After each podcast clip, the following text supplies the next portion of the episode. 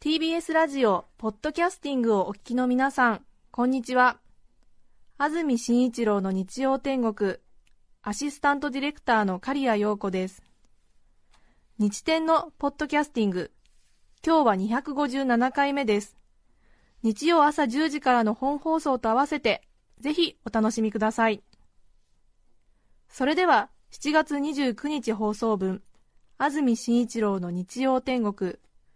11時からのゲストコーナーをお聞きください。それでは今日のゲストです。東京大学大気海洋研究所教授世界的なうなぎ博士でいらっしゃいます塚本克美先生です。どうぞよろしくお願いします。よろしくお願いします。お願いいたします今うなぎがすごく値段が高くなってしまって2倍くらいですか？そうですね。1.5倍から2倍、あるいはそれ以上のところもあるかもしれません、ね、そうですよね、うなぎ屋さんが商売がもう続けられないと言って店を閉めてしまうところもあるという話聞いてますけれども、えー、聞きました。そうですか。世界的なうなぎ博士の塚本先生はこの状況どうお考えですか？今はうなぎ好きとしてはやっぱり困りますよね、そうですよね、えー、高騰の理由はやっぱりうなぎがいないってことなんですか？そうですね、しらすうなぎが取れないっていうところに、はい、端を発していると思います。そうですか、しらすうなぎというのは？あの普通にこう見てる背中が黒くてお腹が白いいわゆるうなぎが、はい、あの最初は全部全身目以外には色素がない透明なんですよね、はい、そういうそれでしらすうなぎっていうんですけどそういう稚魚を取ってきて養殖しているのが今のうなぎの養殖なので、はい、それの原料がないからあの品薄だということですね、はい、なんとなく私たちは養殖うなぎというと、うん、そういう自然の状況関係なく、量を簡単に増やしたり、調整ができるかなと思うんですが、うなぎの養殖っていうのは実は完全養殖ではないんですよね。そうですね、まあ、ある意味不完全な養殖で、はい、タイやヒラメの場合は卵を取って、それで親にしてそれでそれを食べてるわけですけれども、はい、あのうなぎの場合は天然の稚魚さっき言ったしらすうなぎを取ってきて、はい、それを池の中で大きくして商品にしてるっていう意味では、はい、養殖物といえど反天然っていうそうですよね。あくまでもこう、うん、肥育させてるということですよね。なので稚魚が取れない限りは、うまくいかない。うまくいかない、稚魚はどこで取ってるんですか？稚魚は加工ですあの日本沿岸の、はい、特に太平洋側が多いんですけれども、え口に冬やってくるもんですから、はい、それをこう一匹ずつ丁寧に手で作って、はい、手で作ってるんですか、はい、日本の場合は手ですくいますね、もちろん浜名湖なんかではめっこ網といって、あの小型のあの定置網のようなものを使うこともありますけれども、原則はこう手すくいですね。へえ。網のようなもので、はい、ちっちゃなこういうタモっていうんですけど、はい、本当にあの水槽を掃除するような。そうですね。あんなようなあんなイメージで一匹ずつ。お風呂の赤すくいみたいな感じの。そんな感じですかね。透明なもので見えそれは漁師さんに目で見えるんですか？見えます。あの水面をこうゆらゆらゆらっと泳いでくると、はい、あの目立ちますのですっとこう手早くすくうわけです。そんなに水深の深くないところで。浅いところですね、うん、あそう。沿岸ですからはい。でそれって結構大量に取れるものなんですか？昔は大量に取れたんですね。でも今は一晩やっても10匹とか、えー、冬場ですからねすごく過酷な量だと思いますね。寒風がこう吹きさぶ中夜出ていって。夜中ですね。冬の夜中？そのうなぎの稚魚の漁師の方はそれ専門の漁師なんですか？他にもされていろんな漁業をされたうちの一つとしてシーズンでやってるのかもしれませんねでも専門でやってる方もおられるとそうですか、はいなんとなく漁師っていうとこう力自慢のいかつい感じの 日焼けした感じイメージしますけども、そのうなぎの稚魚漁はものすごく繊細な作業ですね。そうですね。辛抱のいる。そうですね。ちっちゃな網を持って。結構稚魚一匹値段高そうですね。そうですね。あのそれこそこの3年そのしらすうなぎの大不漁になって、はい、1匹が100円から200円、はい、最後の頃にはもう250円ぐらいにまで跳ね上がったんじゃないですかね。そうですか。それでその250円の稚魚を肥育して出荷するわけですからね、当然それ値段高くなると高くなりますもんね、うなぎの稚魚、しらすうなぎがここ最近減った理由は分かってるんですか、えー、っと全般的にうなぎが減った理由はやっぱり取りすぎ、乱獲ですよね、はい、でこれはもうずっと10年、20年と続いてて、はい、資源は右肩下がりにこう減ってきたんですね、この乱獲のほかに河川の環境がうなぎに適さなくなった、はい、汚染が進んだとか、それから河川の改修工事でうなぎの住む泥とか穴が少なくなったとか、い。うことがありますけど、これらの2つはじわじわ効いてくるボディーブローのように効いてくるもので、ね、ここ3年間の急減っていうのはおそらく海の彼方で起こってい。る、何かこう海洋環境の激変が3年間の不良をもたらしたんじゃないかっていうふうに我々は推測しています、うん、そうですか。これから塚本さんにいろいろお話伺いますが実はうなぎのことはあまりよく分かってないっていうのが現状のようですね。そうですね。謎の多い生き物ですね。実際その稚魚はじゃあどこから来るのかと言われると明確に答えられる人は？えー、っとこれはあの日本うなぎについては、はい、あの我々が、まあ、40年近くかけてやった研究で、はい、大体産卵場っていうのも分かってきてるし、はい、それから今はもう卵も取れる時代になりましたから、ええ、どの地点で産卵が起こるかっていう、産卵地点も分かるそういう時代になってきましたね。そうですか。時代になったとおっしゃいますがその時代を作ったのは塚本さんなんですよね。いえいえ 私、決して私一人のあれじゃなくて、え我々のチームが日本の他の大学の方とも協力したり、えあるいは外国のはい、あの韓国の方なんかはもう1986年以来、ずっと研究公開に一緒ご一緒しているような方もおられますので東アジアの研究者が、えあの協力して明らかにしたことですね。そうですか。塚本克美さんのプロフィール改めてご紹介します1948年昭和23年生まれ現在64歳岡山県のご出身です。東京大学農学部を卒業後東京大学海洋研究所で魚の研究をスタート。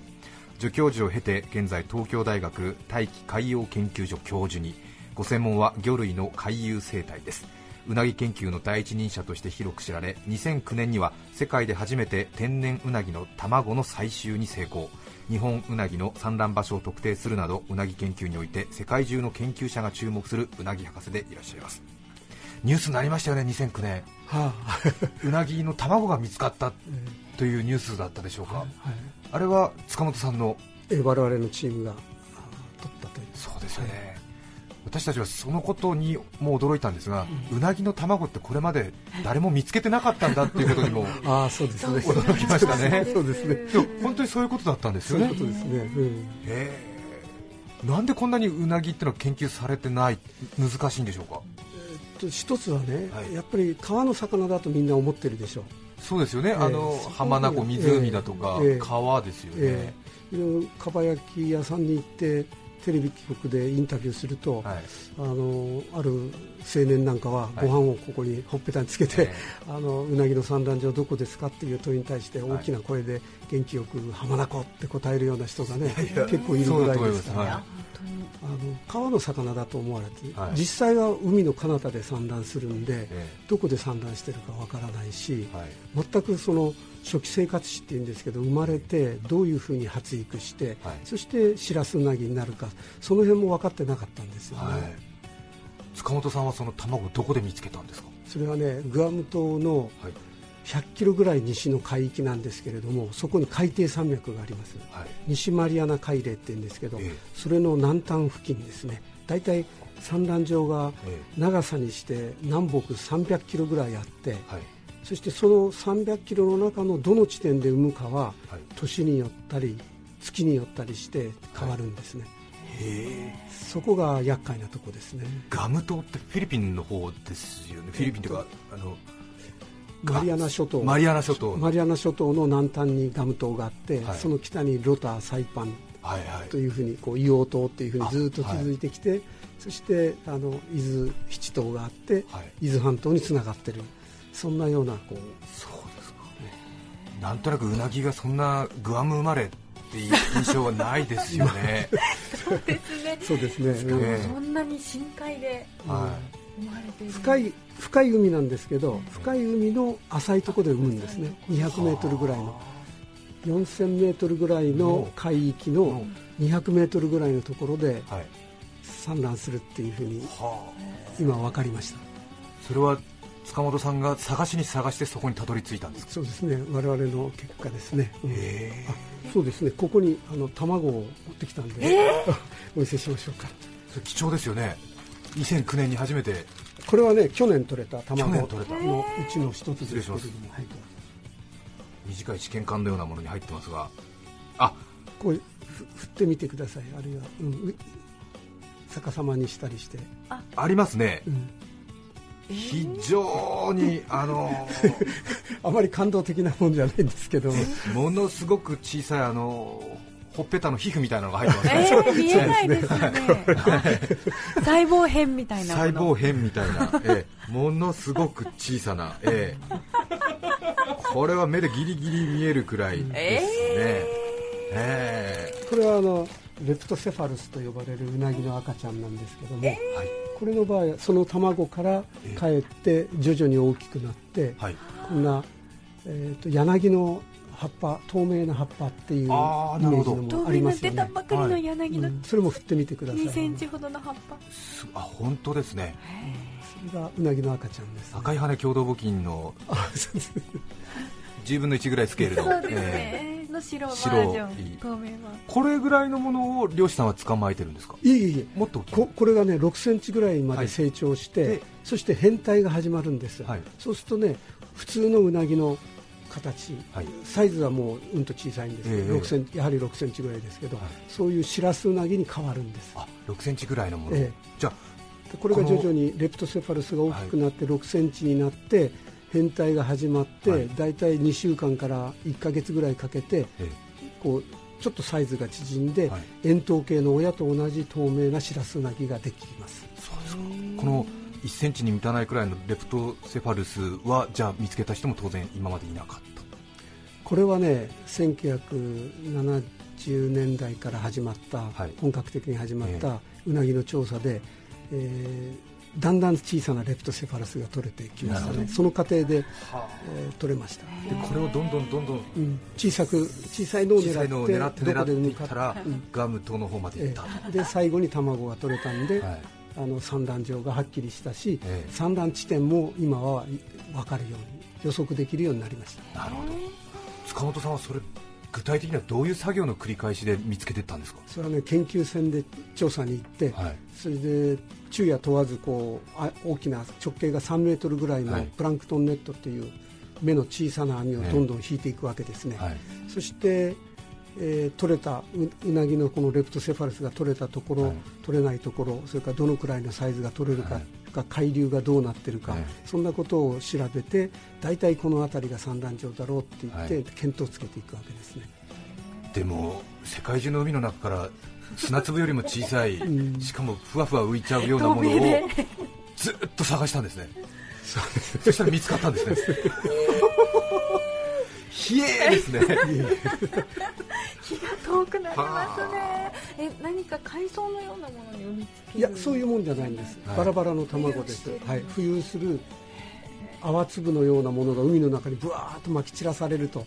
い。うふうなイメージを持ってくれればいいと思います、ね、そうですか、うん、でメスのうなぎが産卵するシーンっていうのはもう見たんですか？まだ世界中誰も見てなくて我々今もこうやって卵が取れるようになったんで、はい、それであの次はもう産卵シーンを実際この目で見てやろうというプロジェクトに変わりまして、はい、そういう目標に変わって今はあの、はい、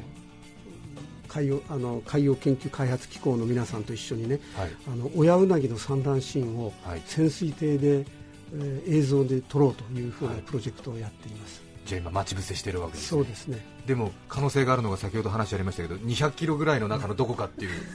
そうですね、ええ、でその年、その月に200キロ、300キロの産卵場の中のどの地点で産むかっていう予想はできるようになった、はい、だから卵は普通に取れるようになったと申し上げたんですよ、だけど産卵シーンっていうのは一瞬でしょ、一晩の、はい。例えば6時間。一瞬でしょっていうけど見たことないからまだ分かんないじゃないですか。おそらくそうだと思います。一瞬で、はい、た確かにおっしゃる通り、はい、あの鮭のようにオスとメスが一対のペアを作って産卵するか、はい、こうぐちゃっとゴンズイ玉のようにね、固まったうなぎ玉ができるのか、そんなことはまだ誰も見てないのでわからないんですけど、おそらく今のあの人工的にホルモンを使って、はい、そして成熟させることはできるんで、そういう人工的に成熟させた親の産卵シーンを見てると、はい、おそらくあの夜間に、はい、あの何匹かたくさん集まって、ええ、卵を産むだろうというのは想像できますね。そうですか、妊娠しているメスのうなぎというのはもう先生はご覧になったことがあるということですそれはあの天然であの親うなぎも捕まるようになりましたし、それからあの人工ではさっき申し上げたようにあのホルモンを10回ぐらい打つと、はい、毎週1回で10週ぐらいすると、はい、あの成熟しますんで、はい、あの見たことはあります。そうですか。でもまだあれだけ身近な魚と言っていいうなぎの産卵を世界中の誰一人見ていないっていうのが、うなぎの養殖の難しさを非常に表しますよね。でも先生の口ぶりからいきますと、近い将来、近いです。塚本さんのグループがなんとなくそれをなんとなく突き止めてくれるんじゃないかなというところがありますが、先生、もともとうなぎの研究を始めたのはどうしてですか？僕はあの専門がうなあの魚の回遊現象っていうものなんですけれども、はい。あのいろんな海と川を行ったり来たりする魚、はい、鮭とか、ええ、それから鮎とか、ええ、ハゼの仲間もするんですけど、はい、いますよね、え、それの研究をしてきたんですね。ですから最初は鮎を研究しました、はい、でその後サクラマスを研究して、で最後に、まあ、タイプとして残ってるのが、うなぎだということで始めたんですけどうなぎの場合はすごく手強くて、産卵場さえも見当がつかないっていう状況だったんで、ね、すごく長い時間がかかってしまいました、船で行くんですよね。そうです。ですから、はい、誰でも思い立てばすぐ研究できるってものじゃないですね、はい、私がこうやって海洋研究所にいて、はい、海洋研究所にあの白鵬丸っていうね、はい、素晴らしい船があったので、それを利用できたというのは大きなメリットだと思います、ね、そうですか、うん。木曜日まで船に乗って？はい。それはあの横須賀っていうあ。の海洋研究開発機構の船なんですけどね。そうですもうちょっと目的が少し今度は変わってきましたので別の船を使わせてもらってます一度船で行くとどれぐらい行かれるんですか？大体ね新月にうなぎって産卵するんですよ。それも分かってきたことなんですけど新月の夜産むんで、はい、新月を挟んで前に2週間、予備調査がありますから、で終わってあと事後調査ということで1週間で、計3週間あの航海があれば、1つの月調査ができますね、塚本先生もじゃあ月の満ち欠けによって仕事してるってことですね。あと季節労務者でもありますね。夏ですね。夏です、ね。産卵期が夏で。そうです。さてまだまだ解明されてないところがあるといううなぎですが今日は謎多きうなぎの世界紹介してもらいますまずは一気に紹介しますその1ストレスで性別が変わるんですその2うなぎはれっきとした海の生き物なんですその3うなぎはロッククライマーなんです以上の3つですどれも気になりますね。うなぎはストレスで性別が変わる。これはどういうことですか？あの意外と知られてないんですけど、はい、養殖されたうなぎっていうのはオスがほとんどなんですね。えそうなんですか？しらすうなぎの時はまだ性がはっきりは決まってないんです、はい、だいたい体長が20センチから30センチになった頃、はい、オスかメスかにこう天然の自然界でも決まるんですけど、しらすを取って養殖してい。る養満地だと、高密度で高高水温で餌をどんどんやって大きくしますよね、早くね、そういうふうな高密度とか高水温っていうのがもしかしたらストレスになって途中でオスに全部本来ならばメスに変わるものが、はい、あのなるものがものも含めてオスになってしまうんじゃないかっていうふうに今推察されてます。野生のうなぎだと、5割5割でオスメスですか、はい、はい、5割大体5割です。場所によってはね例えば河口はオスが多いとか、はい。川の上流はメスが多いとか、はい、そういうふうな場所によって偏りはあるんですけど、えうなぎの集団全部を考えると、はい。大体1対1と考えていいと思います。ああそうですか。養殖にするとオスだらけになるオスだらけですね。へえ。オスばっかり食べてるんですね我々。そうですね。オスメスで味の違いってのは少し変わりますか？どうでしょうか？比べたことがないんで分かりませんけどおそらくか関係ないと思います、へえ。やっぱ高密度で育ててるからなんでしょうかね、でもなんとなくあれですよねあの養殖のバケツに入ってるうなぎはなんかあんまりたくさん密集してても嫌そうじゃないような感じは勝手に見受けられるんですよ。ちょっと人間だったらね考えられないくらいのなんかものすごい絡み合いですけどね、えやっぱり何か理由があってオスになるんでしょうかね。ででもストレスかかるとオスになるっていうのもよく分かりませんよねどうでしょうね。でもオスの方がストレスに弱いんじゃないでしょうかね生物全般。ああそうあまあそうでしょうね。生物全般確かに、じゃあわざとオスにして個体数を減らそうっていうなんか自助作用みたいなのが働くのかしら。ごめんなさい。ちょっと先生の専門じゃないで先生笑うばかりですけど。世界一の研究者が素人の推測に笑うばかり。いやなかなかあの 鋭い考察家だえーうなぎの養殖地を養満地っていうのもちょっと初めて聞いた言葉で、えーえー。うなぎ養うところ、養満地っていうん養満地です。えー養満地、えー。そして2つ目はうなぎはれっきとした海の生き物なんです。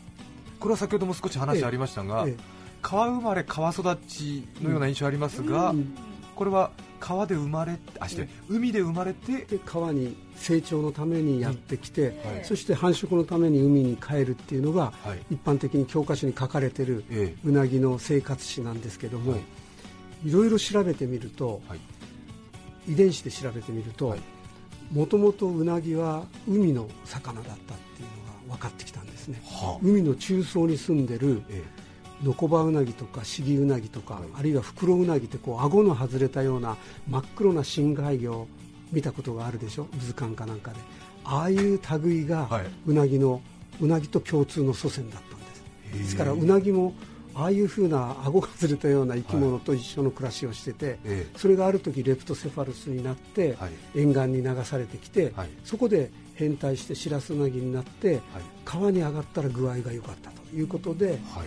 そこからうなぎっていうものが分かれてきてえ。でうなぎは川に上がるような習性を身につけてはい。その外洋の中層にいる深海魚とはたもとを分かった。なるほど。だからそもそもの起源が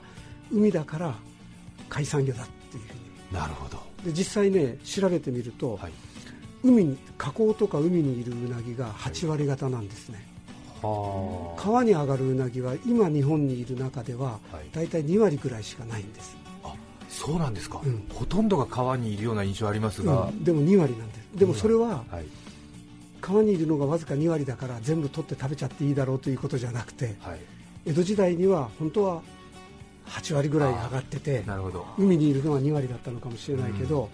川が住みにくくなって、細々と海に残ったあ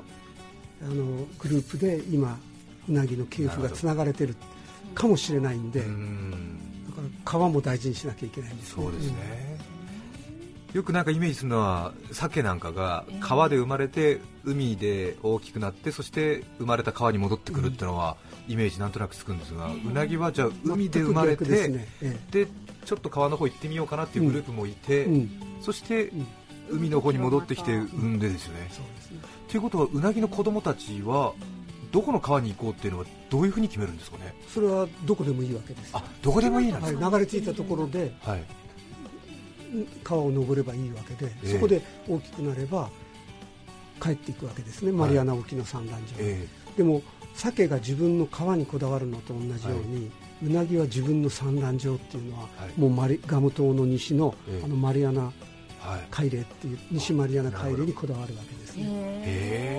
やっぱりうなぎもうん。自分の生まれたところにうん。行ってうん自分も子供を産もうというふうに思うんでです、逆に言うとそこで産まないとはい、大きくならないんです。うまく育たないんです。へえ。宿命ですよね。そうですね。そっかそっか。なるほどね。なんとなくね私たちが陸地育ちなもんでなんとなく 川への愛着があるからね。なんかあの ね。どこの川に行ってもいいって言われるとなんか白状に一瞬思えるよねなんかね完全にこれはあの自分の立場の考えだけど。ねそうですね。湖とか川とかにはちょっと遊びに来てるだけそ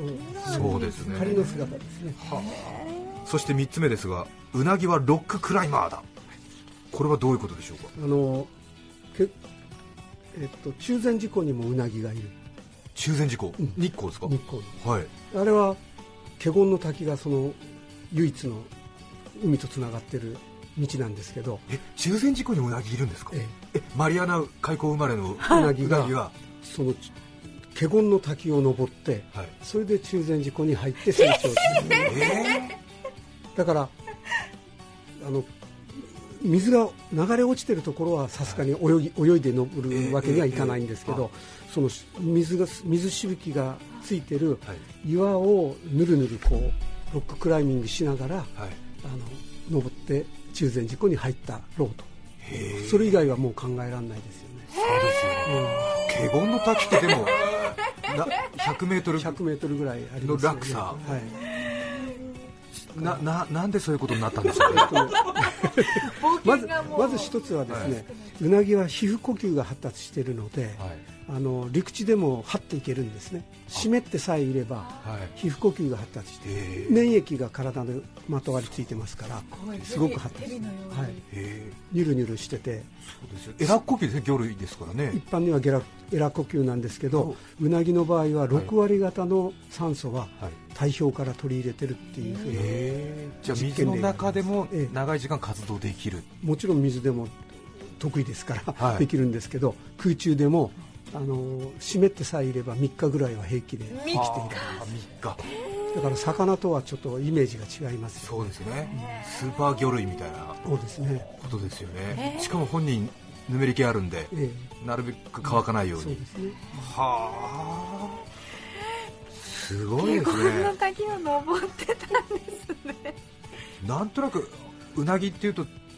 そうですね。あんまり早く泳げるようなイメージないですから、とんでもない移動距離ですね。だけどすごく効率的な泳ぎ方をしてるんですよ。まあこれ以上ない流線形ですよね、もうね。もうこの体をうのらうねらせて。て、えー、泳ぐんですけど、はい、サケマスなんかの3分の1ぐらいのエネルギーで同じ距離が、はい、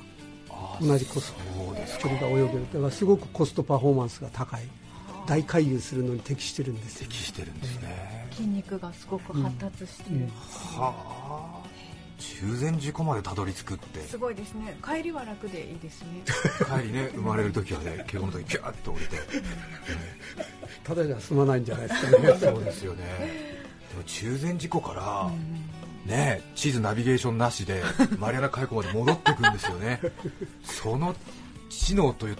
たらすごいですよね、その部分はまだよく研究されてないんですけどね。はあ、頭がいい。地磁気とか、はい、あの海流とかを巧みに使って、はい、間違いなく自分のそのホームグラウンドに帰ってくるんだと思います、はい、最後は嗅覚匂いで自分のえふるさとに帰ってきたと知るんじゃないかと思ってます。そうですかいやこれは研究のしがいがありますね。なかなか終わらないんです。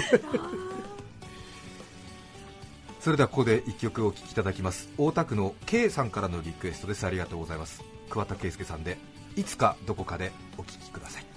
著作権使用許諾申請をしていないためリクエスト曲は配信できません。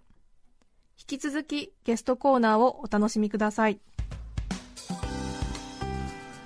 大田区の K さんからのリクエスト桑田佳祐さんでいつかどこかでお送りしました。先生の著書「うなぎ大回遊の謎」は PHP 研究所から税別900円で発売中です。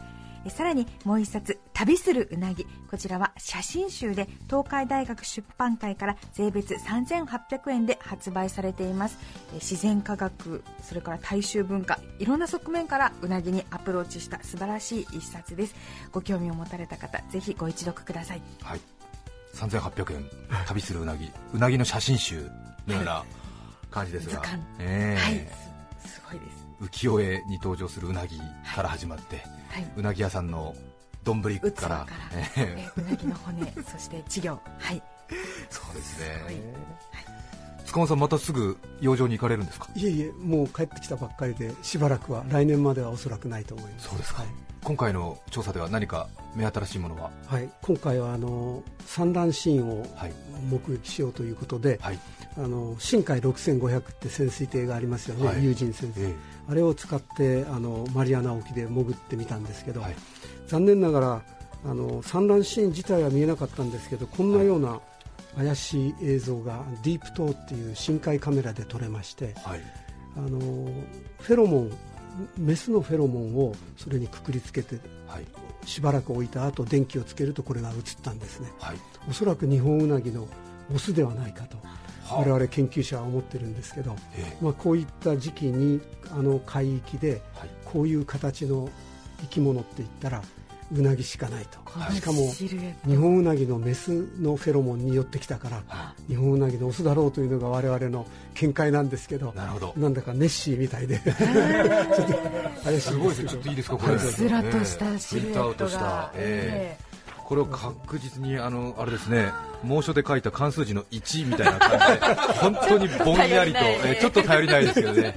でももううなぎ研究者の間ではもう絶対うなぎのオスだよっていう話になってですね、えー、日本で初めてブラウン管に映った「い」みたいな感じで、ね、そうですね。1って書いてありますけど。へえ連続写真でわずか0.3秒の間だけ。0.3秒の間だけこれが映ったんですか？映り始めて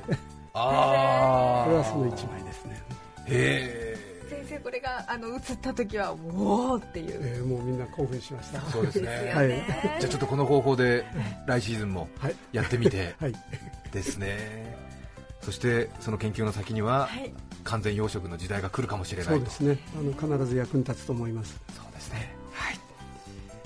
今日はうなぎ博士の塚本克美さんにお越しいただきました。どうもありがとうございました。ありがとうございました7月29日放送分安住紳一郎の日曜天国。ゲストコーナーをお聞きいただきました。それでは今日はこの辺で失礼します。安住紳一郎のポッドキャスト天国。ロンドンオリンピックでサッカー日本代表が活躍しています。